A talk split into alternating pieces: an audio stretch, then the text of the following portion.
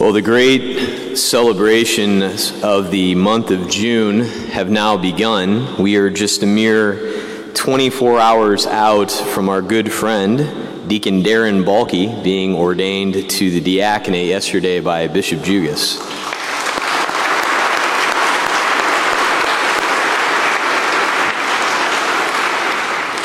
And yesterday, in the beautiful ordination rite, the bishop entrusted the book of the Gospels to Deacon and told him to go forward at the minister of the Gospels he has become. And he was so excited about it that he wanted to sing the Gospel today and has done it so beautifully. And it's uh, great to have him with us right after ordination. And of course, as we continue on with all the celebrations of June, just two weeks from yesterday, that young man over there, Deacon Joseph Waswell, will be ordained a priest, also at St. Mark's on that day. It's going to be wonderful. And We've even grown in our numbers, as you may have noticed in the sanctuary. We have our seminarian for the summer, Mr. Luke Martin, who's sitting right back here, and also a good friend of Darren's from the seminary, Deacon Tom, who's down from the Diocese of Toledo. So, as you can tell, we're growing and growing up here. And in fact, the rectory is kind of too full. Poor uh, Luke has to sleep on the floor, but it's okay. We're gonna we're gonna make this work.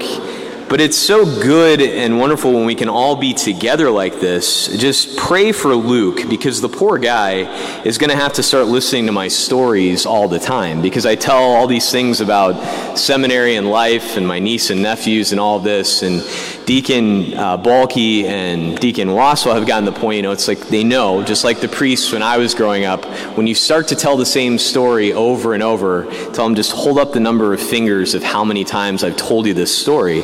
We used to get to the point with the priests that I was assigned to, I don't have enough hands, you know, just we keep going over and over these things. But there's a story that I like telling these guys, and especially as I was getting ready for this weekend, uh, in preparation for the ordination yesterday, for this great feast of Corpus Christi, the most holy body and blood of our Lord and Savior Jesus Christ, and even in preparation for Sacred Heart coming up this Friday, it's a line that when I was in seminary and I was assigned a hospital ministry for the year, there were four of us seminarians there, and we had a Baptist chaplain who was our supervisor. And he used to say a lot of things. And I don't think I appreciated them all as much as I probably should have. But there was one he would repeat all the time that just keeps coming to my mind, especially in preparation for today. And that was a phrase that many of you probably know from an old uh, ad, jingle, commercial. And that was, it's like shake and bake, and I helped, right? Okay, you may remember that commercial, right? The little girl, cute as can be, mom made dinner, fried chicken, shake and bake. She helped. Now, why do I even bring that up? Okay. When you look at the gospel today and you think of everything that we're doing, right? We have in this gospel from St. Mark the institution narrative.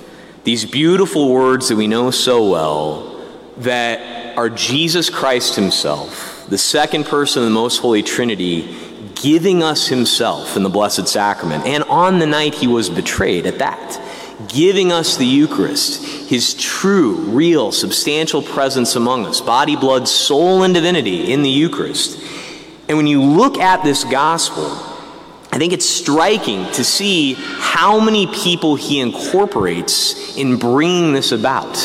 He sends out disciples to get the room ready. He has a guy out there who's going to be carrying a jar of water. There's the master of the house who's loaning his upper room. And they're making the preparations for the Last Supper. Somebody's got to bring in the bread, got to bring in the wine. At the end of it all, when they're going out, they sing a hymn, which actually biblical scholars say was probably what we sang today as the responsorial psalm, Psalm 116. It was one of the Todah psalms, the psalms of thanksgiving. And there they go. They're all doing this together. And when you think about this greatest of all gifts that our Lord gives to us, giving us his himself, body, blood, soul, and divinity, he doesn't just like snap his fingers and make it happen. He incorporates all of these other people, brings them in to the real world situation, right? Where there's noise, where there's yelling, but it's so beautiful to think about that fact that our Lord doesn't somehow like, okay, we got to clear the whole slate. I'm going to do this magic trick for you. Rather, people are involved. It's like shake and bake, and I helped. And when you think about that, and even just where we are at this moment, you look around at all of this. You look around at the fact that there are many people in this church right now, many families, young and old, people all across the board.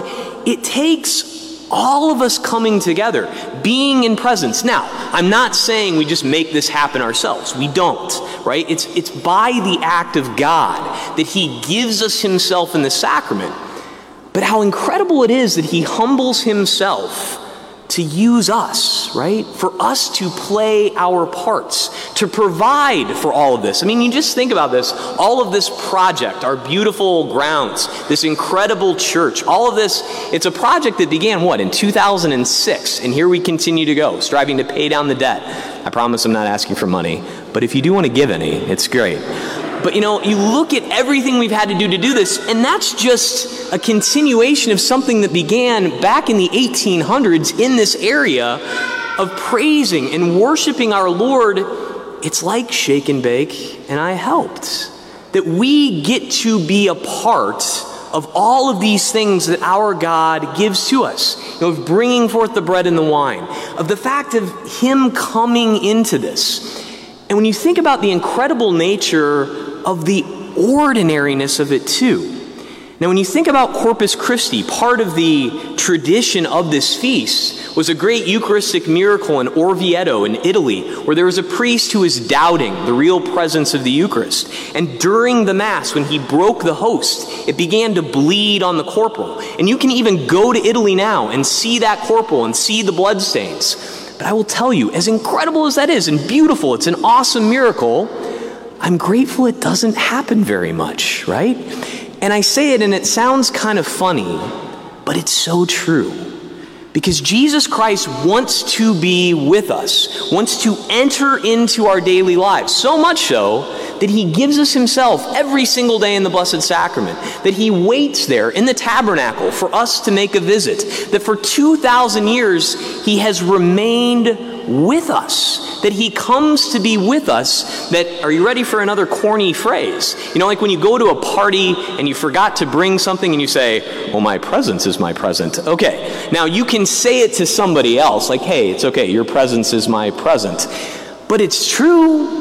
Jesus wants to be with us. He wants to be in our presence, to stay with us throughout the ages. Loves us so much that He doesn't want to abandon us, doesn't want to go away, that He is really and truly, substantially present, body, blood, soul, and divinity throughout the ages, staying with us because He loves us. Wants to be in the midst of all of this with us. And how incredible it is, too, that it's not in some superficial covering over sort of a way. You look back to the Old Testament and Moses sprinkling the blood on the people, right? And Hebrews talks about, about that being able to purify how much more with the blood of Jesus Christ himself. And this is no Martin Luther phrase of we're just snow covered piles of dung, which is one of the things that he said. No, Jesus doesn't just cover over us. He enters into us. He wants that close relationship. He gives us Himself to the point that we actually receive Him, take Him into ourselves. We become part of the body of Christ. He wants to be present with us. He wants to stay in the midst of all of this with us.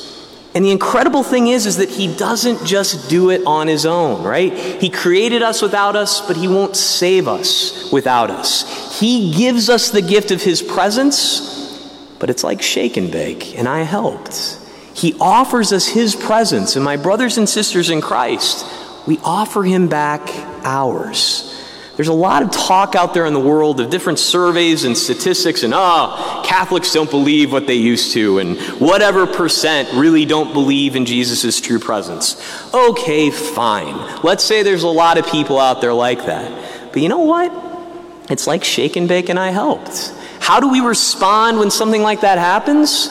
We recognize the treasure that we have, that from the beginning, He has incorporated people with Him, sent out the disciples to prepare the room, sent out His disciples to build up His parishes, sent out His disciples into the world to sing hymns of thanksgiving, loving them so much to stay in the presence with them. And so, how do we respond?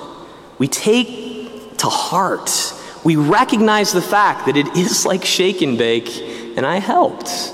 That he calls us into this. And even if so many out there think that it's too good to be true, or it's beyond our knowledge, or whatever cynical phrase they may throw, the good news is that God remains with us that He's given us all of this, that He's given us His words in sacred Scripture, that He's given us the matter and the form and all of the beauty of the sacraments, and in particular, the source and summit of all the sacraments, the Blessed Sacrament, the Holy Eucharist, His presence with us. And He's so good to not just drop it down from the sky, but to make it so it's like shake and bake, and I helped. We all have our parts to play. You think about this Mass right now. The singing wouldn't be as loud if you weren't here. The place wouldn't be as full if you weren't here. The glory that you get to take out there with you wouldn't be taken out if you weren't here. Yes, He has to act first. He is God. He has put us here and He has given us the sacraments. And yet, the world is richer because He involves us too.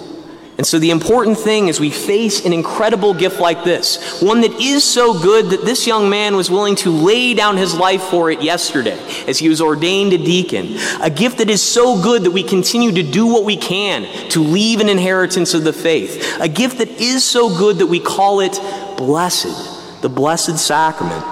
My brothers and sisters in Christ, he has given us the gift of his presence. Let's pray for the grace to persevere, that we may offer to him the gift of ours. Praise be Jesus Christ, now and forever.